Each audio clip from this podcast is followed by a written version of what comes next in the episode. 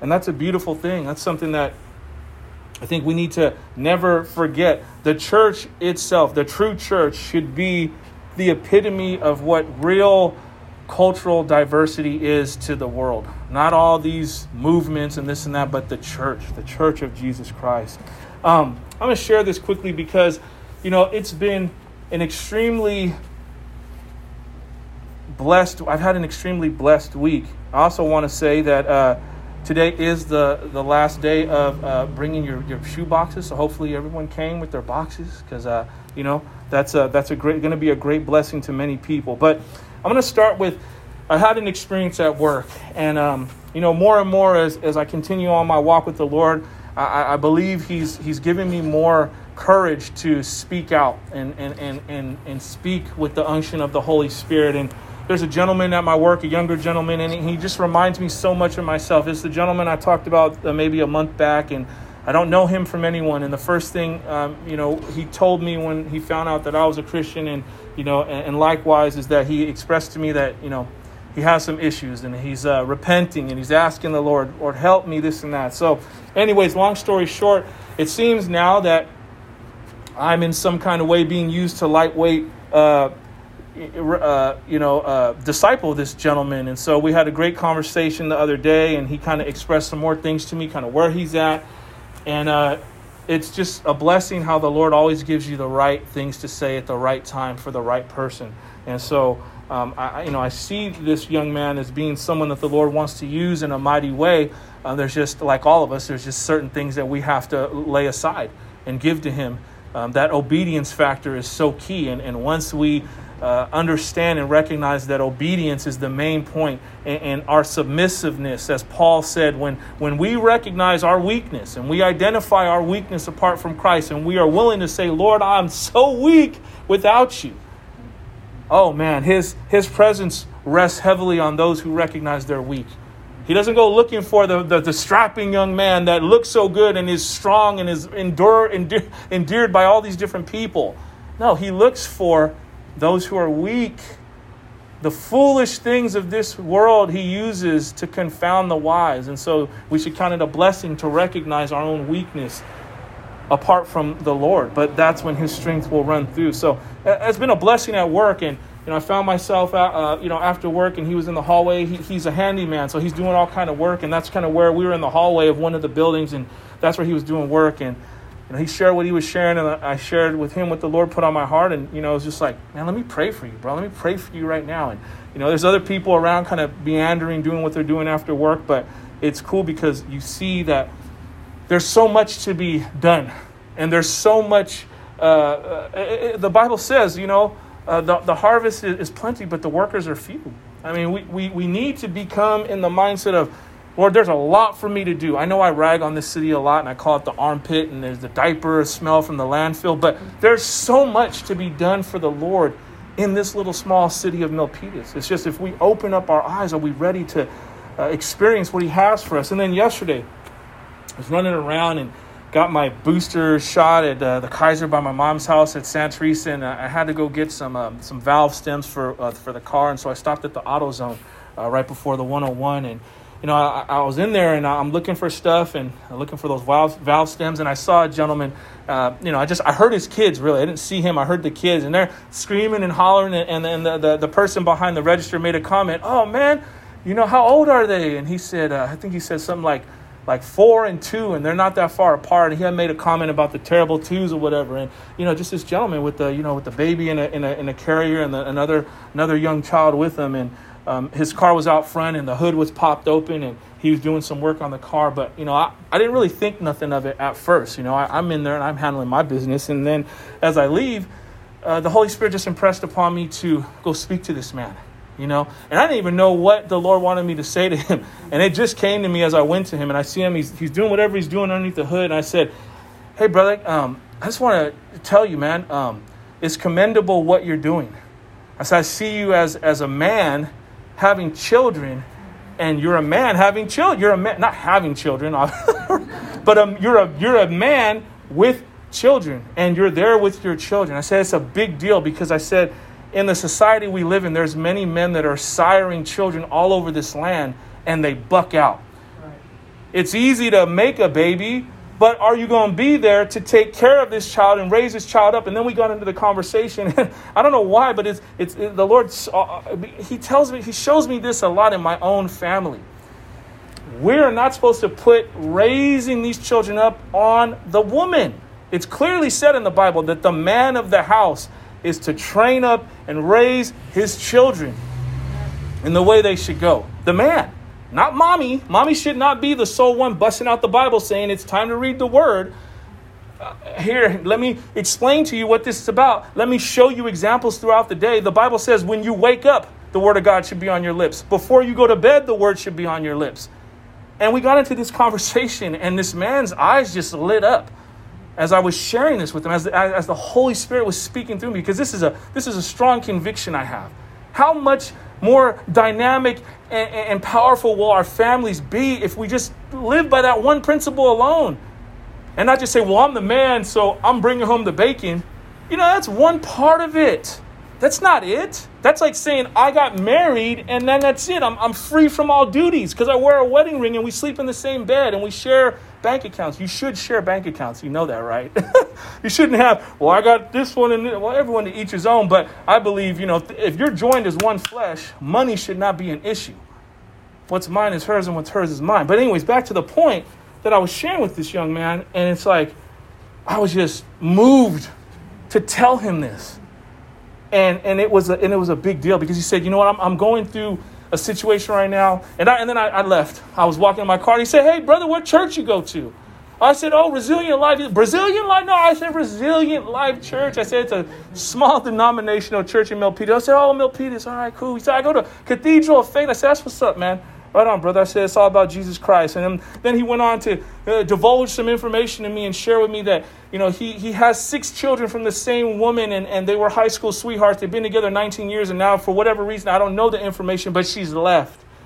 And so now he's in this state where he's trying to, to deal with this and, and, and, and seeking the Lord on the matter. And he kept on saying, The Lord keeps speaking to me through different people about my circumstance and my situation and I just thought it was it, it was just so profound to me that this man needed to hear it and I needed to be obedient and share what, what the Lord showed me. And the same thing with the other gentleman at my work. He said the same thing. What you're sharing with me is things I've heard years ago. And I'm not saying I'm prophetic. It's not about me. It's about being obedient to the Lord. But if we look for opportunities, oh my gosh, there's there's great blessing for us. You see, we should be not only being poured into, we all know that, right? There's somebody that should be pouring into you. If no one's pouring into you and you're just like, well, I'm here with my Bible and I just, just me and the Lord, that's a dangerous place to be. That's how Pharisees become Pharisees because you got nobody pouring into you. Best believe there are men of God that pour into me on a regular basis. Not only, and it's not about works, not only, but not, not only am I a part of a men's prayer group on Thursday nights. I speak to different pastors on a regular, semi regular basis, one in particular on a regular basis, and I get poured into that way, amongst other things. But not only should we be getting poured into, but we should be pouring into others. You know, because all that stuff just settles. And again, pride starts to bubble up. If you're just getting poured into and you're not looking for opportunities for the Lord to pour you out into someone else's life.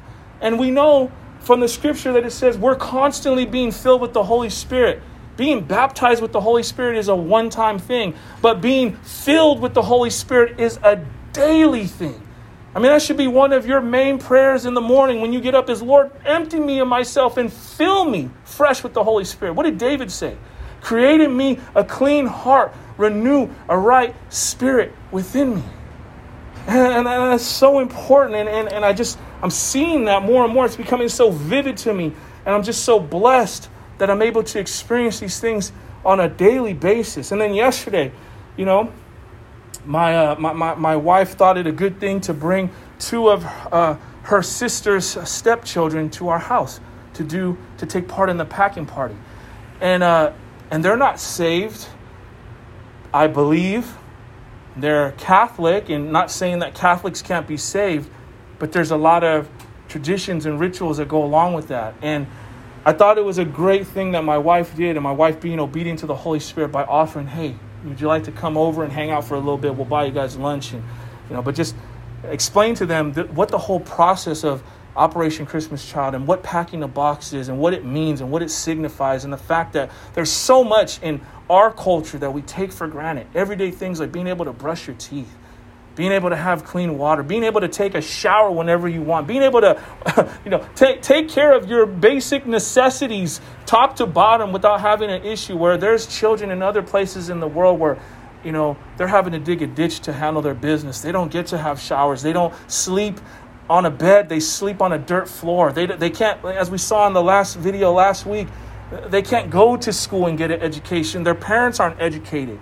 And so it was eye opening to me because this is a prime, that was a prime uh, uh, example and a prime uh, opportunity to speak into these young men's lives that they need it. Their parents aren't saved. You know, their parents are, are, are, are doing the family thing, but they're not married. So they're, we're waiting on them to get married. We're like, y'all need to get married because y'all, y'all, y'all got, you know, what is it? The, the, the buggy before the carriage or whatever. I'm not, I'm not that old, so I don't know what that term means, but they're doing it, you know, backwards you know? But it, you know it's a ta- you got to be tactful in how you come across to people especially family because they can take offense. We don't want to do that. But you know again this is a prime example and prime opportunity for them to be poured into.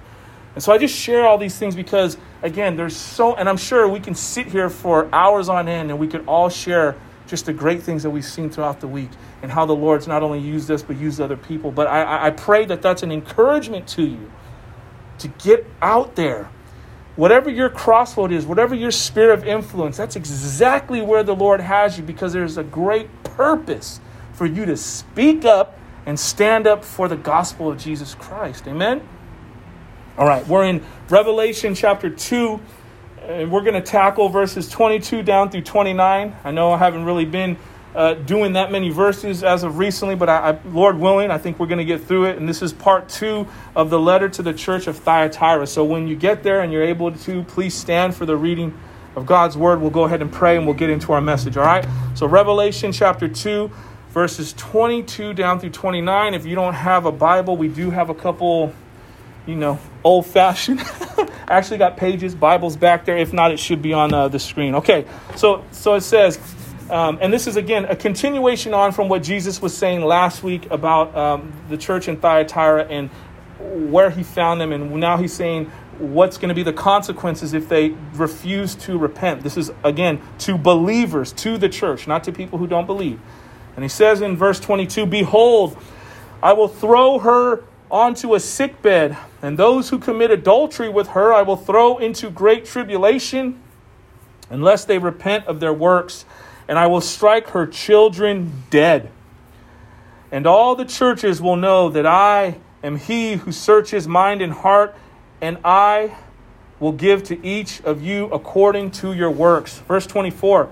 But to the rest of you in Thyatira who do not hold this teaching, who have not learned what some call the deep things of Satan, I, te- I to you I say, do not lay I do not lay on you any other burdens. Verse 25 Only hold fast what you have until I come. The one who conquers and keeps my words until the end, to him I will give authority over the nations, and he will rule them with a rod of iron, as when earthen pots are broken into pieces, even as I myself have received authority from my Father.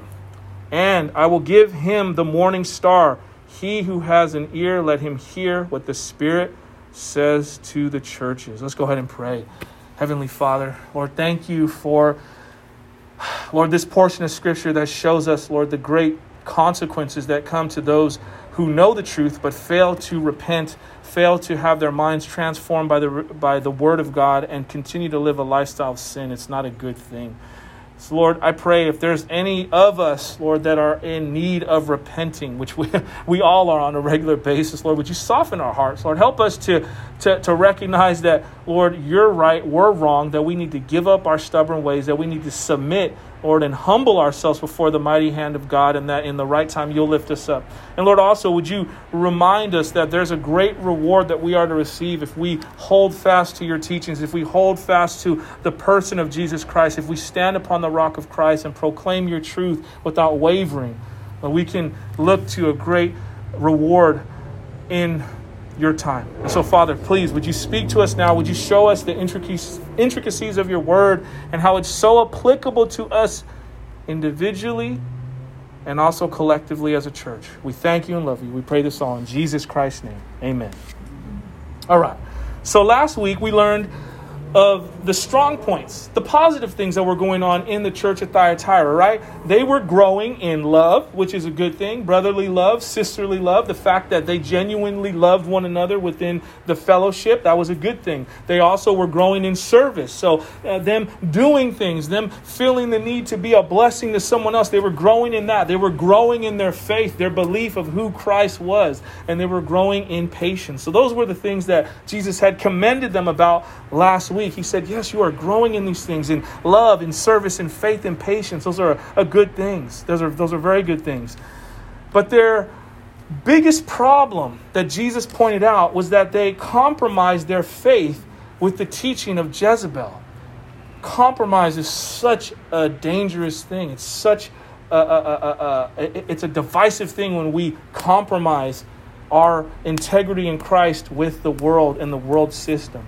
You see, they engaged in idolatry and sexual immorality. That was the that was their big problem. That was their big sin is that they incorporated idolatry, false idol worship.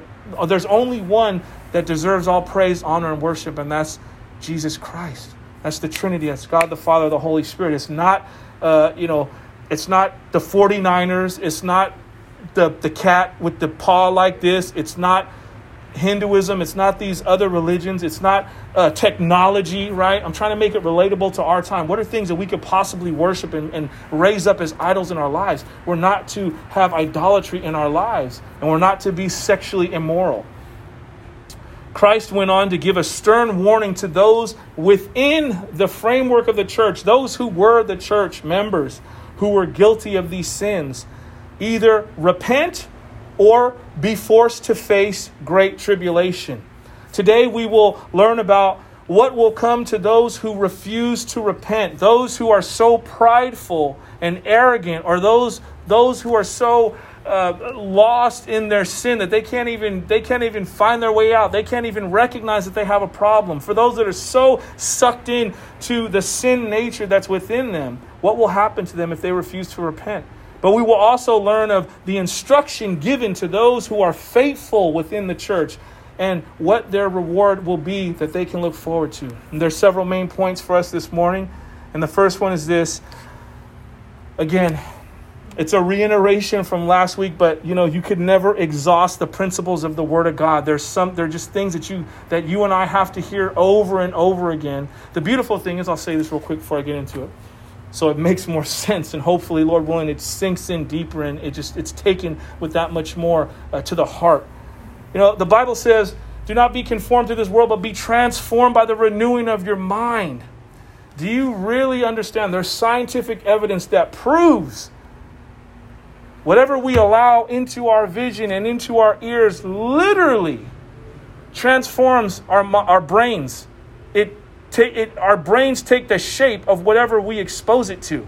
So if I'm sitting here watching horror movies week in, week out, my brain is being configured and molded to whatever is in those horror movies. If I'm listening to gospel music on a Sunday morning or during the week when I get up in the morning, those, those, those, those principles, those words, those thoughts that are being projected by that musical artist are, are, are being sent to my brain through my ears, and it's literally changing and transforming my brain. There's scientific evidence that proves that if you're one of those that need the evidence like that and you're not into just what the Word of God says, there's actual proof. And so, you know, how do we guard our hearts and our minds? By filtering what we see, filtering what we hear. So that's a beautiful thing. So I, I share that to, to, to, to bring this point home a little more clear there are great consequences for believers who refuse to repent. Now, I believe it's extremely important to understand the context of what we're talking about here. It's important to point out that Jesus is not speaking to those uh, in the church who slip up from time to time. But hear me when I say this, because I'm not, I'm not, I don't mean it to come across as Jesus is just saying it's okay for you know, sin to just go on. I'm in no way saying that Jesus turns a blind eye to any kind of sin. We already know that a little leaven leavens the whole lump, and a little bit of sin can blow up and turn one a one-time thing into a lifestyle sin if we don't get it in check. Um, in regards to murderers, right? Jesus spoke about uh, those who harbor hate in their heart. And they're like, man, I wish that person would just fall off a cliff and die. I can't stand them. They irritate me. They make me so upset. When we're like that, we're just as guilty as someone who's actually committed the physical act of murder, and we're in danger of hellfire itself. So we know clearly Jesus is not saying that he's overlooking any kind of sin. But what I am saying is Jesus Christ in this instance was addressing those within the church at Thyatira who were living a double lifestyle. You see, in one breath, they claimed to have allegiance to Jesus Christ, but in the next very breath, they were living a lifestyle of idol worship and sexual immorality. Meaning, it wasn't a one time thing, it wasn't a one off for those who were doing this in the church of Thyatira. They were actually good with living this kind of lifestyle day in and day out. They were they were okay with it. They were like, I don't see anything wrong with worshiping Jesus Christ and going doing this on the side. And some there's many Christians that are like that today where they say, "Oh, I, I believe in Jesus. I trust in Jesus. He's my savior." But yet, why was you just at the club? Why are you why are you having this illicit relationship and you're not married? Why are you engaging in all of these other different things that don't reflect the the, the, the, the, the nature of Jesus Christ and the Holy Spirit? We grieve the Holy Spirit when we do things that are contrary. And we can't just claim to, to know Christ and love Him, but our actions are far off.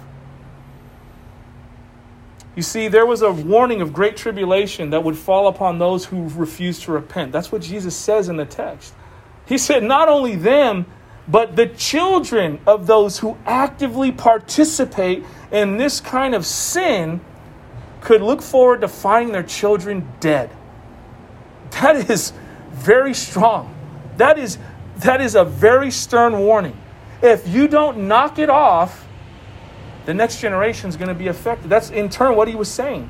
You see, sin never just affects you and I. When we commit sin, when we consciously sin, and we're saying, I'm the heck with what you say, Jesus. I want to go about my life how I want to go about it. It never just affects you and I. Have you ever picked up a stone and, you know, I don't know what's close to here, maybe Lake Cunningham? That's what I, you know, I, I think of when I think of lakes around here. Uh, have you ever gone to Lake Cunningham and picked up a smooth stone and skimmed it through it, chucked it hard. You know, men probably. Scott, Keith, you probably, you know, I mean, Sally probably done that. Fred probably done that. I mean, I'm not saying women can't throw stones, but I'm saying, and I don't mean throw stones like, I'm just saying, but have you ever got a rock and skipped it over the water, right? When it hits that water, it, it don't just make one little ripple, right? It, it did boom, boom, boom, and if you got a good hand, man, that thing go half across, go all the way across the lake. But you know, it creates, right? It creates impact in, in those rings they spread out. I don't know if that, that illustration does it justice, but that, that's, those are the effects of sin, people. When we sin, especially when we sin consciously, it affects other people. Those rings, the, the, the, the, the effects can be felt. And in this instance, the effects of sin were going to be felt down to the next generation. Man, that's powerful. That's a powerful warning. You know that right now you and I have the ability to to break generational curses. We all have generational curses in our family trees. That's just we, we, we come from the line of Adam. you know what I mean? So there, there's there's things that go on within our family dynamic that are uh, uh, attributed to the fall, and we have the power within our lives today to break those generational curses by saying no to whatever's going on and yes to Jesus Christ. It doesn't matter if your children have already grown up. It doesn't matter if you're, you're estranged from your children you don't live with them.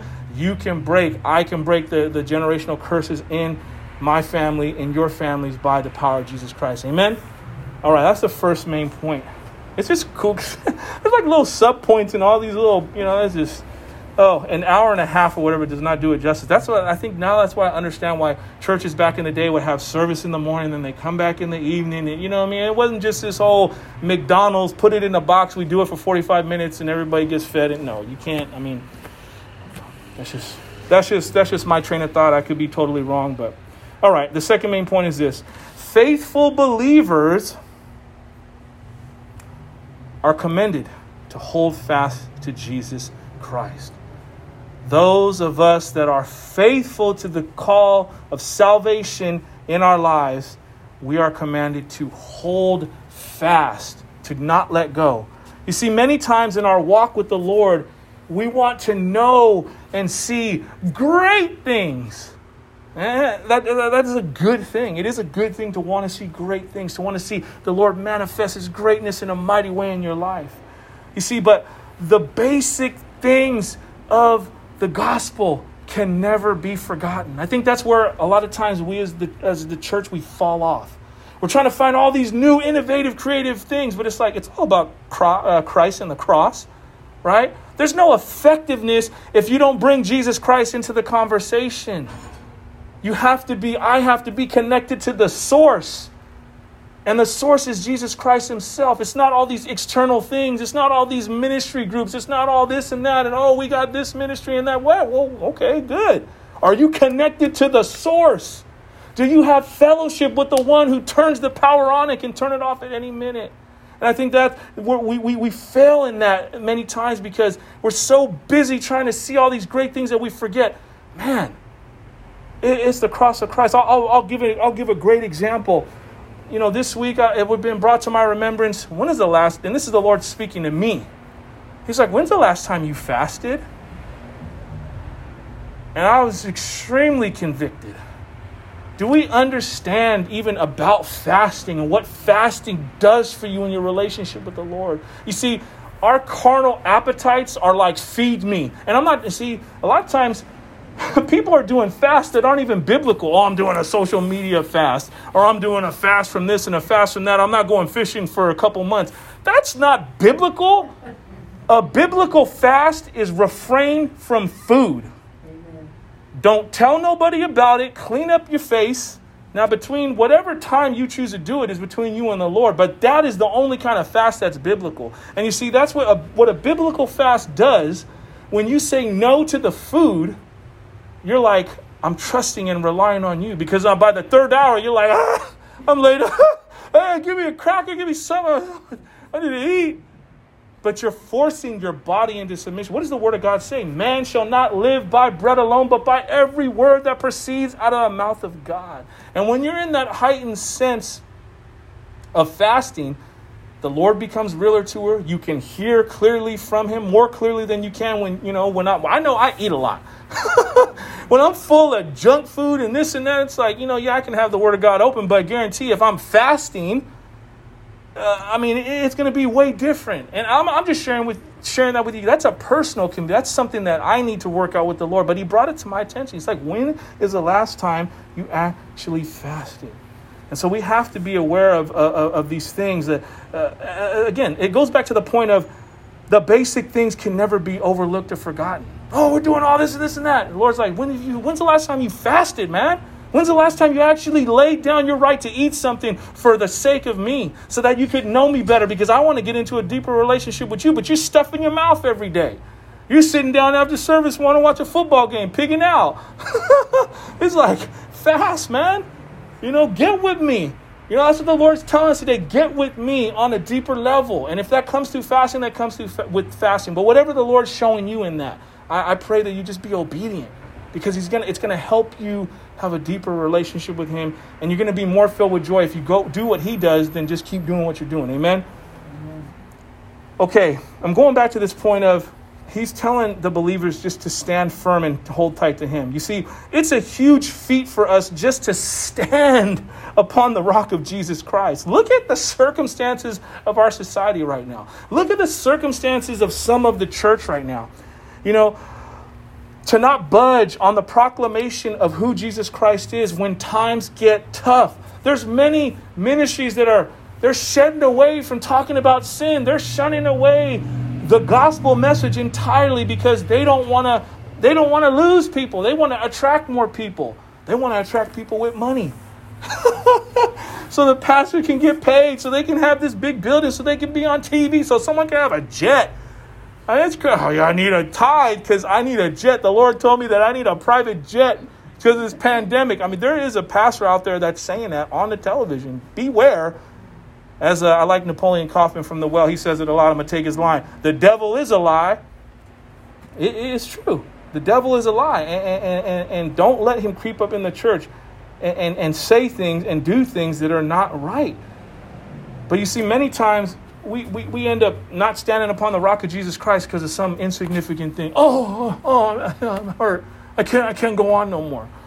He's telling us to hold on to the rock of Jesus Christ. Think of all the people who have bowed down to this world because of societal pressures. Oh, well, this is not uh, you know socially acceptable anymore. This is not politically correct, so we don't want you talking about it. Or you can talk about Jesus Christ all you want, but just keep it in the four walls.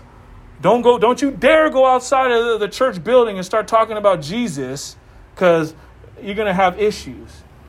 You see, when times get rough, we are to stand firm and hold fast to our beliefs in Jesus Christ. Amen? And this is what was going on in the church at Thyatira with all of that craziness going on idol worship, sexual immorality. Jesus is like, if you're being faithful to me, just hold fast. If you're being faithful to Christ today, just hold fast. It may be difficult. It may you may feel like, and it's not getting better. Lord, what's up? Situation's getting worse. You tell me to obey. I'm obeying, and I, I, I just I don't get it. But remember, His ways aren't our ways. He has a plan of redemption that's gonna that's outstretched from you know eternity past to eternity future, and you're a part of that. He wants to use you in a mighty way. Maybe your witness of just being faithful and standing upon the rock of Jesus Christ when all hell is breaking loose all around you in your life is exactly what he wants to use to reach somebody close to you or somebody that you know. And if you renege on your faithfulness to Jesus Christ, then that's just going to blow everything out and then they're not going to get saved. You see what I'm saying? So sometimes he's just telling us just stand. Just stand. Stand firm. You see, it has to go from a head knowledge that I just you know, I read this book and, and I see what, what he's talking about to where I know. Now I know. And it, it's not just the pages on, on the book, but it, it changes my life. And my lifestyle is I'm living a lifestyle in Christ. So when I wake up in the morning, I'm thinking about him. When I'm going throughout my day, I'm considering Eh, what am I doing? Is my what am I what I'm is what I'm doing falling in line with the word of God or not? When I go to bed, I'm, you know, you can't shake, you can't shake Jesus from your life because he's become, he's become integrated in your life. He's a very, he's a very, he is the center of your life. That, that's what has to happen in our lives. Amen. That's, that's the transformation that occurs. It goes from information to revelation. It needs to not just be information, right? Because the world can see through that. A non believer can see through when it's just somebody just, just pious and just talking. You know, nobody likes to talk to a Christian that's just got a just a bunch of head knowledge, just a bunch of book knowledge. Because that's a Pharisee. But you want to be someone who's transformed by the renewing of your mind through the word and it comes out in your actions. So you're gracious and kind when it's not deserved. right? And you do it with a manner where you're not expecting something in return. And maybe you're not the most well versed and you don't have all these scriptures memorized. The Lord's not looking for that. There's a place for that, and that's for your own benefit, hiding the Word of God in your heart. But He's looking for what is the condition of your soul? How are you living? I can guarantee you, your obedience and your humility before God and before man is far greater than you being able to rattle off 25 Bible verses by heart. What's the point of memorizing Bible verses if you ain't living them out?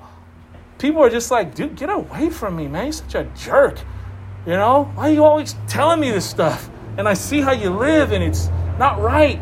You know, like the word says, blessing and cursing out of the same mouth. That is horrible. We, we don't want to be those people. We want to be those that proclaim the truth and live it out and live it out in love and humility, right? In meekness, power under control. You have the ability to do something, but is it right? Is it justified? Is it something that's going to edify and glorify God and other people? These are things we have to consider, church. All right, the third main point is this the level of reward that you and I will receive will depend on what we do and how we live for Jesus Christ. I know some people don't want to hear that, but that is the reality. Not everybody at the, at the banquet feast. I mean, there are going to be some people up in heaven that are in the nosebleeds, super up high, and there's going to be others that are right there, because it has to do with what did you do with Christ when once you realize. You see, we are all receiving the gift of salvation, meaning we all have eternal life in Him as believers. But the level of reward for each believer when we go to heaven is entirely different. This reward will depend on what we did with Christ on earth. Did we live in obedience the best we could, looking for opportunities to serve Him by serving others? You say, you know, people say, "Oh, I love God." Oh, I love God, but I'm just not a people person. I don't, I don't like. Stay away. You know, for some people, this whole pandemic, it must be, they must, it must be paradise. They're like, man, I'm six feet, bro. Six, back up off me, man. Six feet. Uh, no, I'm not touching you. I don't want to touch you. Hand sanitizing everything, cleaning everything. You know, some people are like, man, I'm good with that. But you know what? We can't say we love God and we don't love people. One of the main ways that we express our love to God is our love to other people. How can we say we love God, but we can't stand people? And look at what Jesus did. Jesus was with the people that were, I mean, by society standards, stay away from me. You're the crud of the crud. You have no credibility. He was hanging around with tax collectors, prostitutes, you know, the scum of the earth back then. And that's who he came for. He came for those people who were weak some of them didn't know they were weak until they came across him, but then they found out, man, I'm weak, I'm a whole wretch, I'm a hot mess. But that's who he used. You see, do we live in obedience the best way we can? Or, or is our faith more private? Or we're like, oh, you know, I'm a believer, but, uh, you know. Nobody who, who doesn't know, they don't even know you're a believer. There's nothing that differenti- differentiates you from the next person. On your job, they're like, You're a Christian? I'm so surprised. Like, how you recruit? That's what, and, and sometimes that's what gives. Some people use that excuse, that's why I don't go to church, because so and so. But, you know, we can't base it off of what we see in other people, but we need to make sure our witness is right.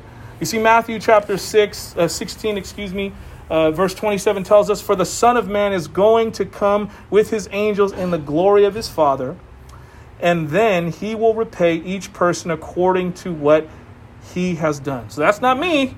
That's the word of God saying that to us. He's going to repay me for what I've done. And what I didn't do, I'm going to be grieved and like, man, what a, I wasted a lot of opportunities. I know I've already wasted a lot of opportunities. So it's like between me and the Lord, I'm like, every day, Lord, help me to just do whatever it is you call me to do, be it my family, be it with this church, be it with just people out in general. May I be obedient because we want to take advantage of the time that He's given us. Amen. You see, once you and I get saved, there should be things you and I do for God. We shouldn't just look at our salvation as a get out of hell pass and we just kick back and live life however we want and be like, well, I'm saved. I believe in Jesus, but I'm not moved to do anything. You know, there should be a radical change within us, within our hearts, to have a strong desire to want to live for Jesus Christ. And that's what's lacking within the church is there's not this strong desire to want to live for God. Oh, I live for God, but I live for God in this tiny little bubble. And, uh, you know, and that's where people get this fake understanding. Oh, you know, Christians, they just, you know, they just have little luncheons and dinners and little coffee things and just do little Bible studies. That's part of it. But that's not our identity. And if it is, that's sad. That's a lonely, weak existence. It's super lame. That's not the Christian life. The Christian life is the most just in, intense life you're ever going to live. Oh my gosh, the warfare you go through, the battle you go. You know that we're, we're like the salmon, right? we're swimming upstream. The world current, the, the societal current is totally going against what we believe. And we're called bigots. We're called ingrates. We're called, you know, we're narrow minded. Well, you know what? I guess I'm an ingrate. I guess I'm narrow minded. And I guess I am a bigot because I know that, you know, wide is the gate that leads to destruction, but narrow is the gate that leads to eternal life. And there's only one mediator, and it's the man Christ Jesus. You can't get there any other way. You know, I've personally tried it, it doesn't work. It does not work. Jesus Christ is alive and active. He's the only true one. He's the only true and living God. And we were talking about this earlier. This is a side point, but I think it's I think it's pertinent to share. Is that the reason why they're trying to eradicate the Ten Commandments and the sign of the cross from any kind of public government building or any kind of entity in that regard is because the Ten Commandments convict hearts to show people they can't measure up. But the Ten Commandments also point to the one who can save, and that's the man, God, Christ Jesus. And what society wants to do is eradicate any feeling of uncomfortability because the Ten Commandments are affront, an affront to what they believe is their wisdom, their knowledge, their understanding. They want to be in control of that. And because the Ten Commandments convict a heart that's willing to see them for what they are and not try to work to keep them, it'll drive you to Christ. And so that's why they're getting rid of all that. And so Satan knows exactly what he's doing. You know, so that's why again, it's not about stuff on walls. Write the word of God on your heart. Now that, that goes back to the whole memorizing scripture. It's not to just be spitting it out to say, well, I got, you know, Psalm 20, verse 7. it's not that.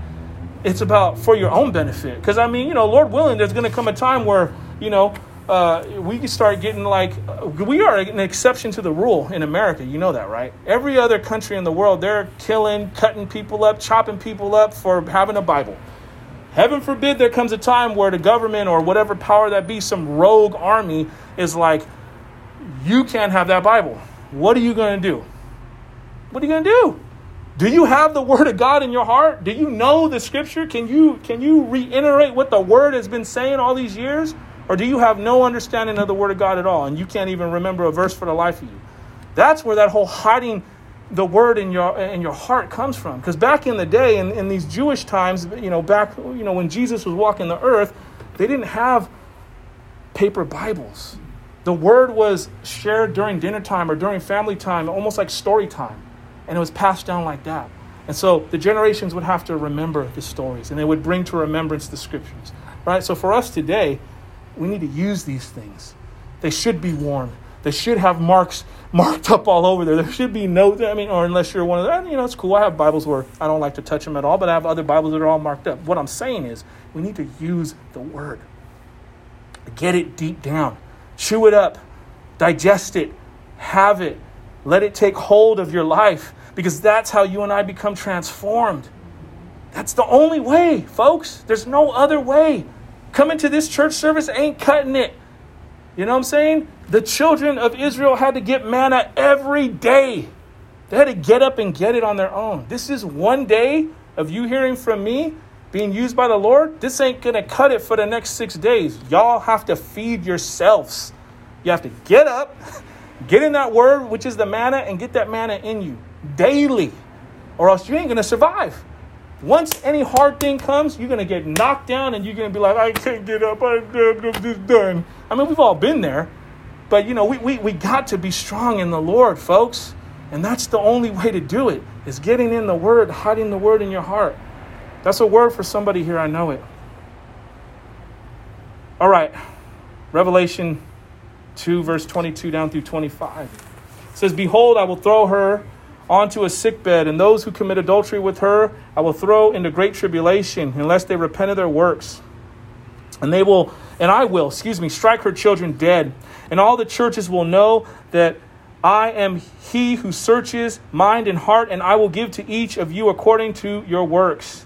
But the rest of you in Thyatira who do not hold this teaching, who have not learned what some have called deep things of Satan, the deep things of Satan, excuse me, I tell to you, uh, excuse me, to you I say, I do not lay on you any other burden, only hold fast to what you have until I come. Okay, so we start off with this. He says, I will cast her into a sick bed. So before Jesus told the Christians in Thyatira what they must do, he first tells them what he is going to do. he Jesus would chastise Jezebel, Jezebel, excuse me, and cast her into a sick bed along with those who committed adultery with her. Basically those who said, "I hold to these teachings. There's nothing wrong with them.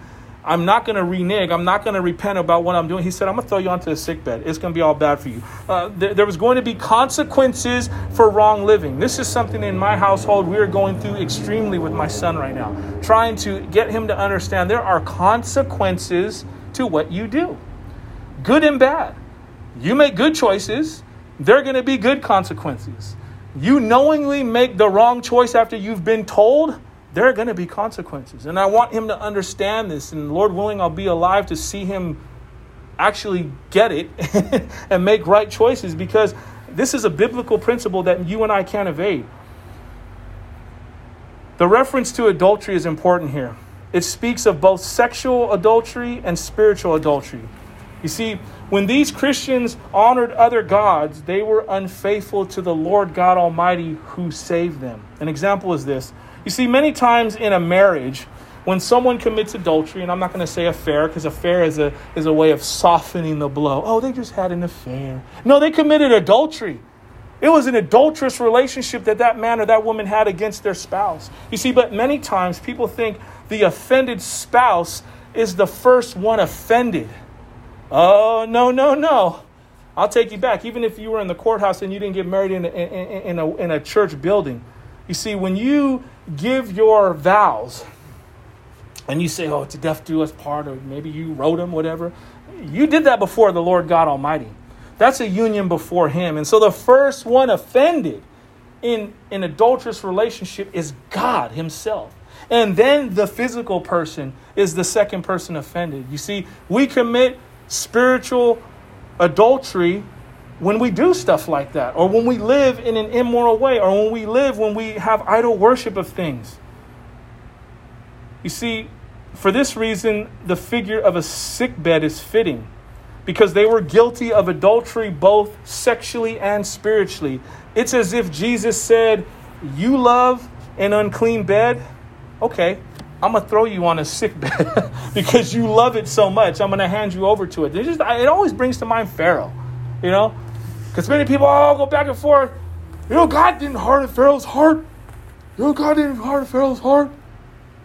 Well, you know, the scriptures say that Moses hardened Pharaoh's heart, God hardened Pharaoh's heart, and Pharaoh hardened his own heart. You know, we know the Bible doesn't lie. I always hammer at this part because maybe I just, I don't know, man. I just, I'm just like, Jesus or uh, the God, God the Father, he handed Pharaoh over because Pharaoh kept changing his mind. So he said, you know what?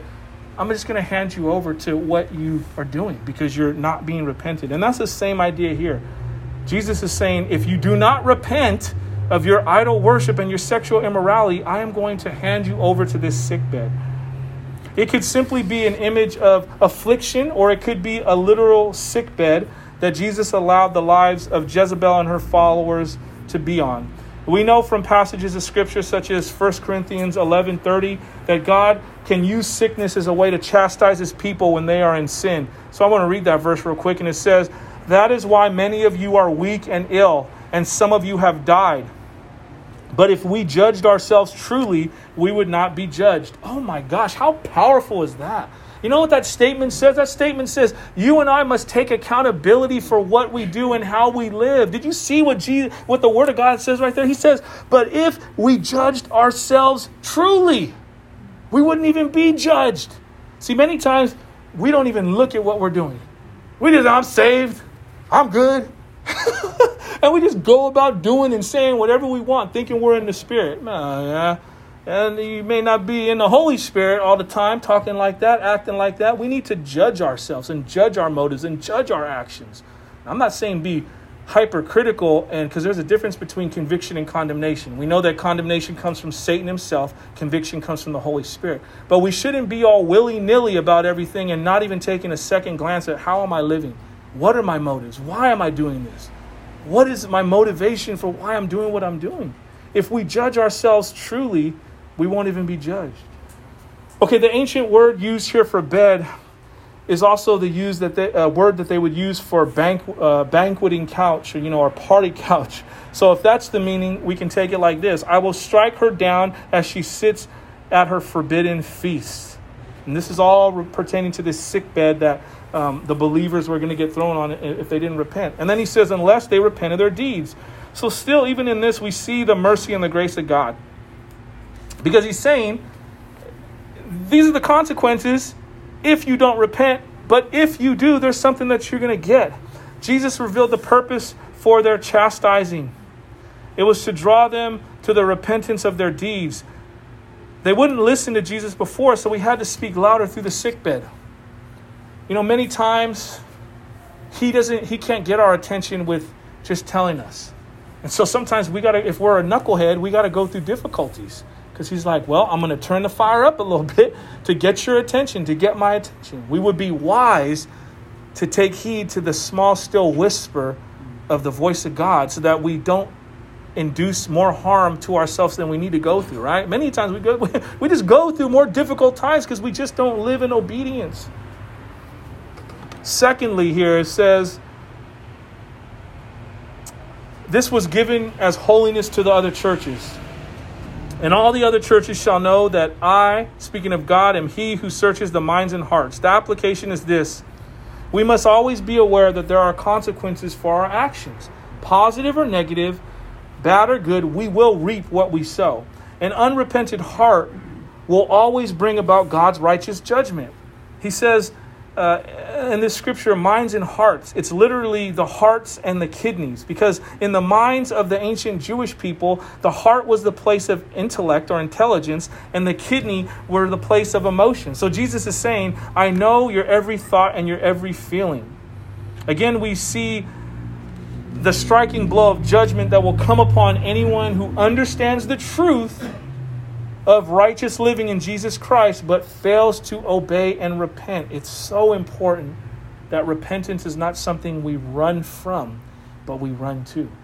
Your liberty, my liberty is in a repented heart, not acting as if it doesn't exist and just trying to, you know, wish it away, but being and giving acknowledgement to it and getting right with God. He says, I will kill her children with death. I found this powerful quote, and this is extremely, this speaks to this right here. He, and the quote says, All men die, but all are not killed with death. Oh, it is woeful, it is a woeful thing to be killed with death. He's telling them, if you don't repent, your children are going to be affected by your poor decisions. Next, we see that the command for the faithful within the church of Thyatira. So now we're going to shift from those who are refusing to repent to those who are standing in the right standing with God and are choosing to be obedient. He says, Those who refuse to compromise their spiritual and physical integrity, hold fast to what you have till I come. There were many faithful uncompromising Christians in the church of Thyatira. And he, Jesus tells them to hold fast. There's a couple verses that speak to this as well. 1 Thessalonians chapter 5, verse 21. But examine everything carefully, hold fast to that which is good.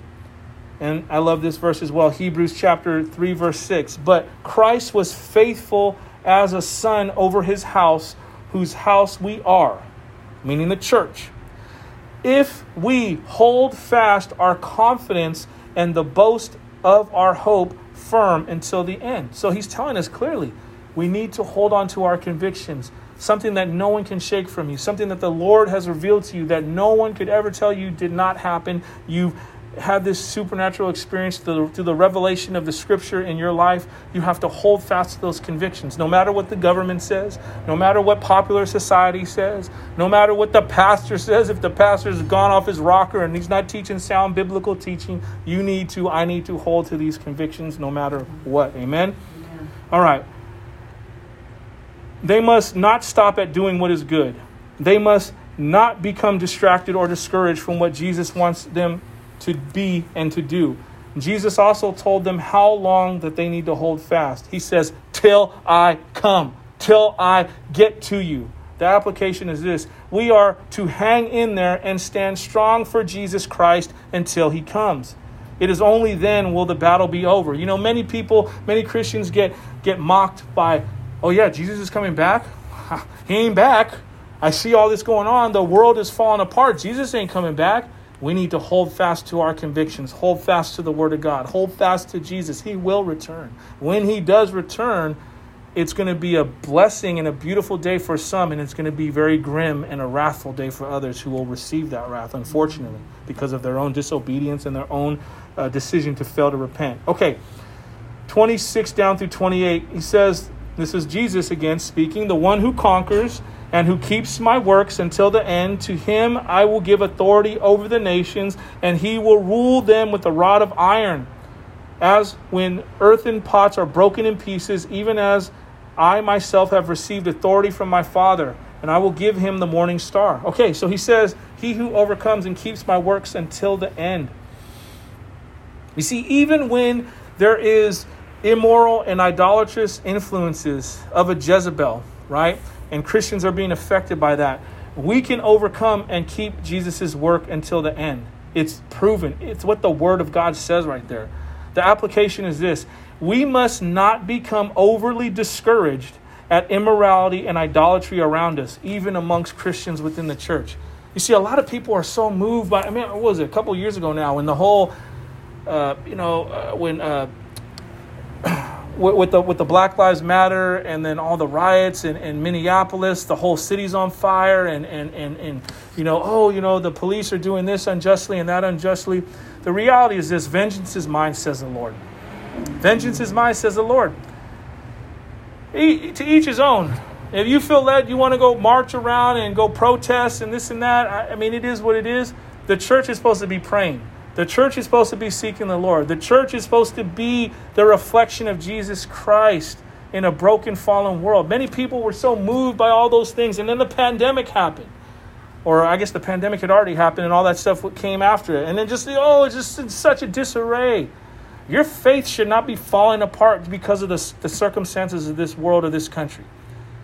If your faith is falling apart because America's in the state it's in, you have a super weak faith. Let me tell you right now, because it ain't about America. You know, America is a great place. Praise God that we've been blessed to live in this country, which is the exception to the rule. But my king is Jesus Christ, not this country.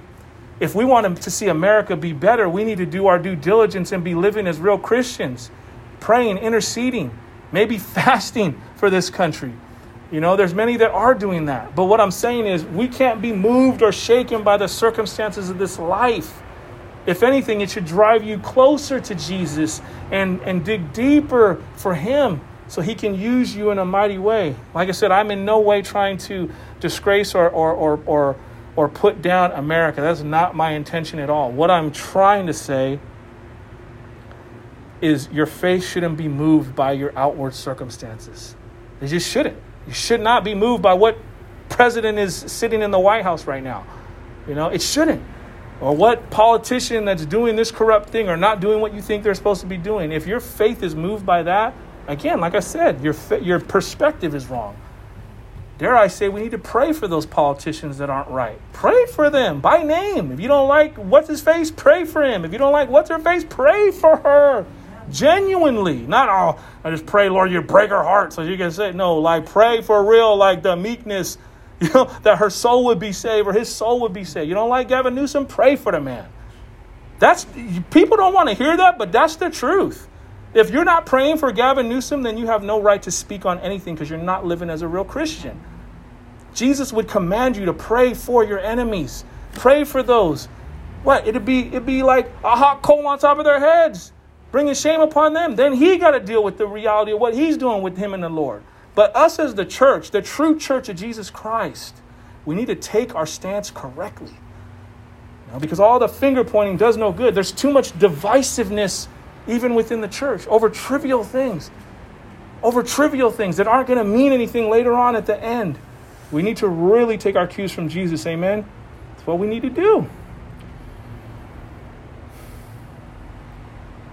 God's work will still go on through his overcomers. If you're an overcomer, he's going to work through you.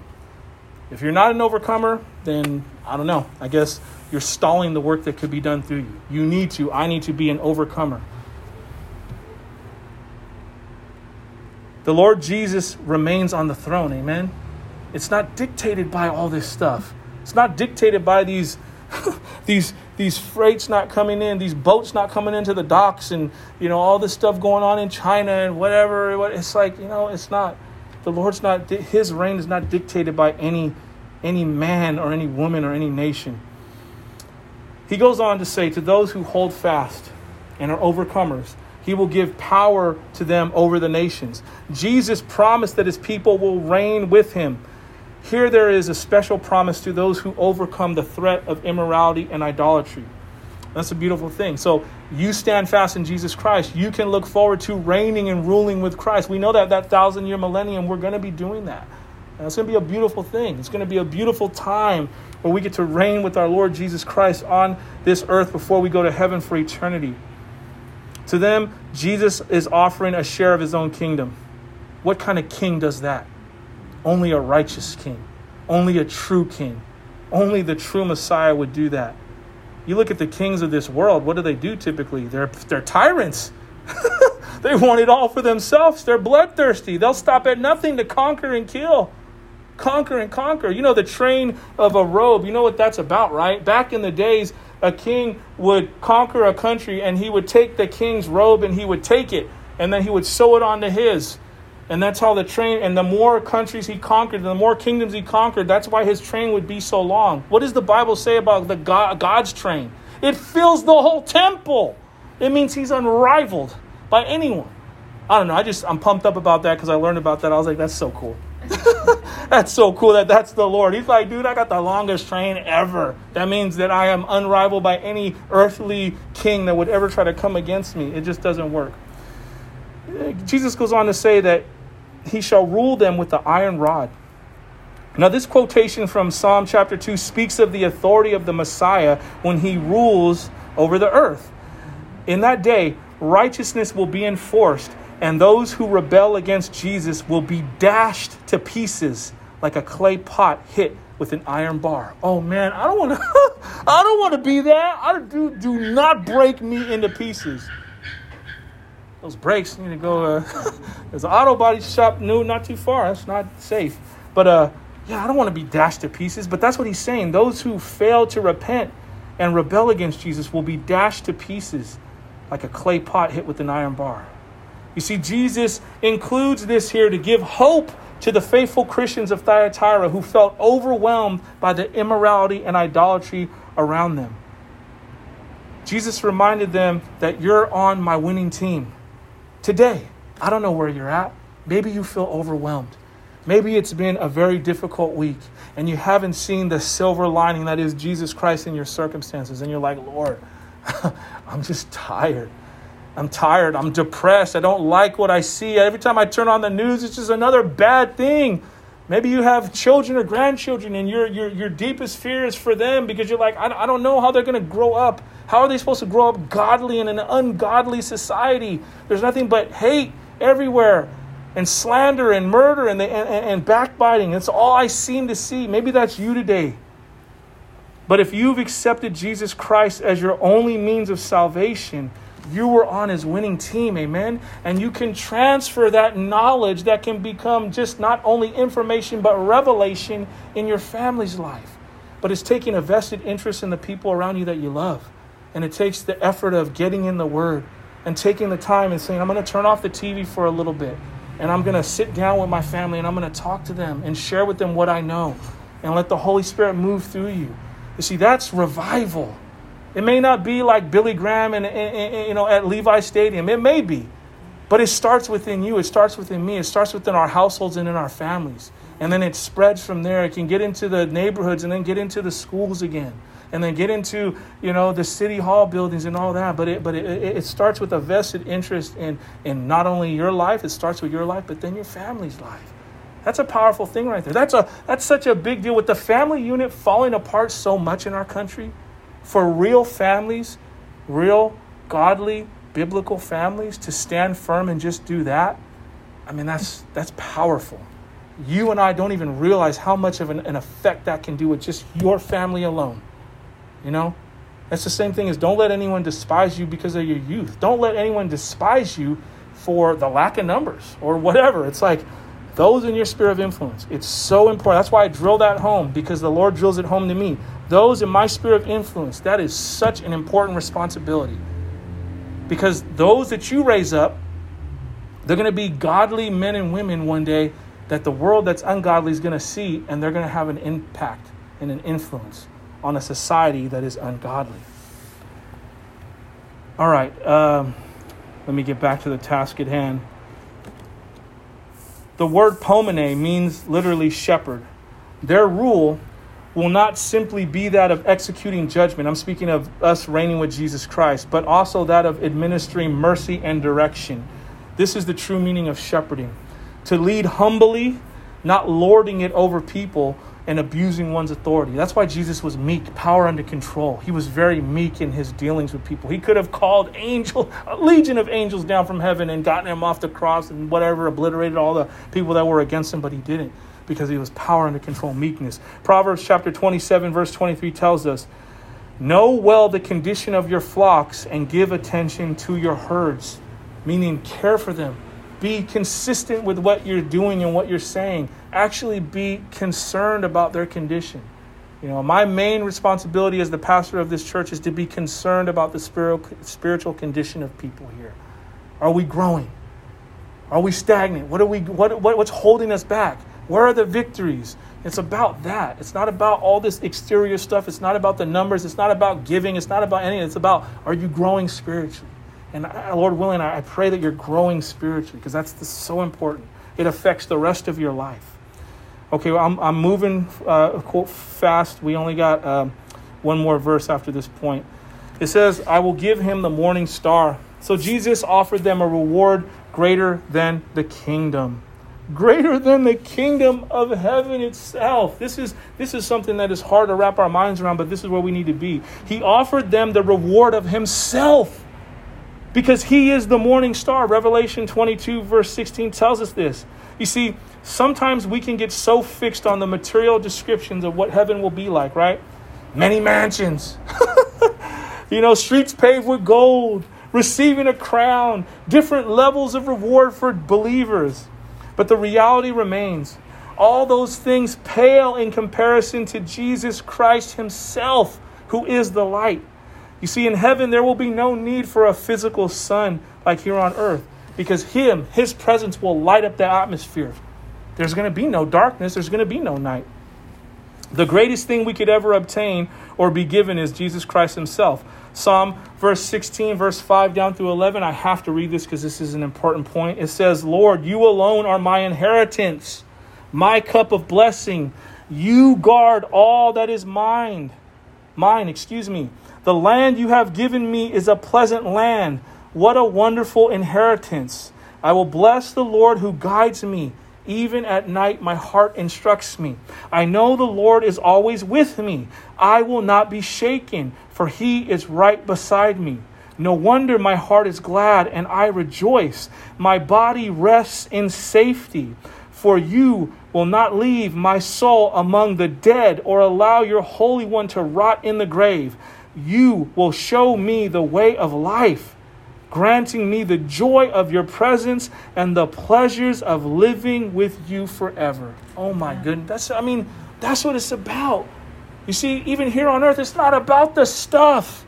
We can have the stuff, but if we don't got him, we got nothing. The stuff gets old, it rots, it loses its luster so quick, and then we're off to the next thing. But when we have him, you can have stuff and you can be content. Or you can not have a lot of stuff and you can be content because your contentment, your joy is found in Jesus.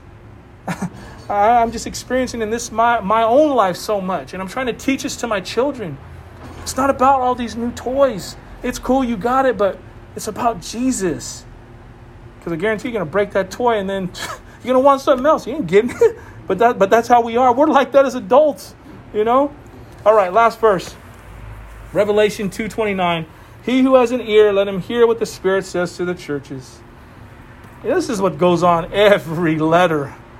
Jesus is like, if you have an ear, you better listen. Listen, really take in what he's saying. Man, okay. this letter applies to everyone in the church. It applies to those who are like Jezebel who lead others into sin. It applies to those who follow the teaching, the teaching of Jezebel and, and, and follow others into sin. It also applies to those who permit Jezebel's teaching of wickedness. Finally, it applies to those who are faithful and hold fast to Jesus Christ. May we be those who hold fast to the true gospel of Jesus Christ and not fall back. Amen? Let's pray. Heavenly Father, Lord God, we, we thank you, uh, Lord, for uh, just uh, your word as it's revealed through the scriptures. We don't need anything extra. All we need is the word of God. And, and you show us clearly how we are to live. This, uh, this portion of scripture, all scripture, is applicable to us today. Would you show us how to forsake idle teaching, forsake idle ways, May we not be immoral in any kind of way. May we bring honor and glory to you. And may we hold fast to your Son, Jesus Christ, to the proclamation of truth that is in your Son, Jesus. Would you give us the ability through the power of the Holy Spirit to do this? We know we need to be connected to, to you. You are the source of all true life, all true wisdom, all true knowledge, all true understanding. It all comes through the funnel who is the person of Jesus Christ.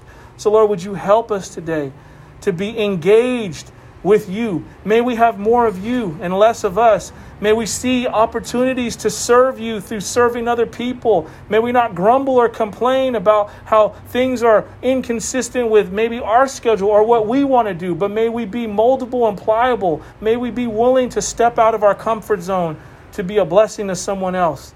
The world desperately needs this, needs it. May we truly stand up and be the church like you've called us to be. Father, we thank you and we love you. We pray this all in Jesus Christ's precious name. Amen.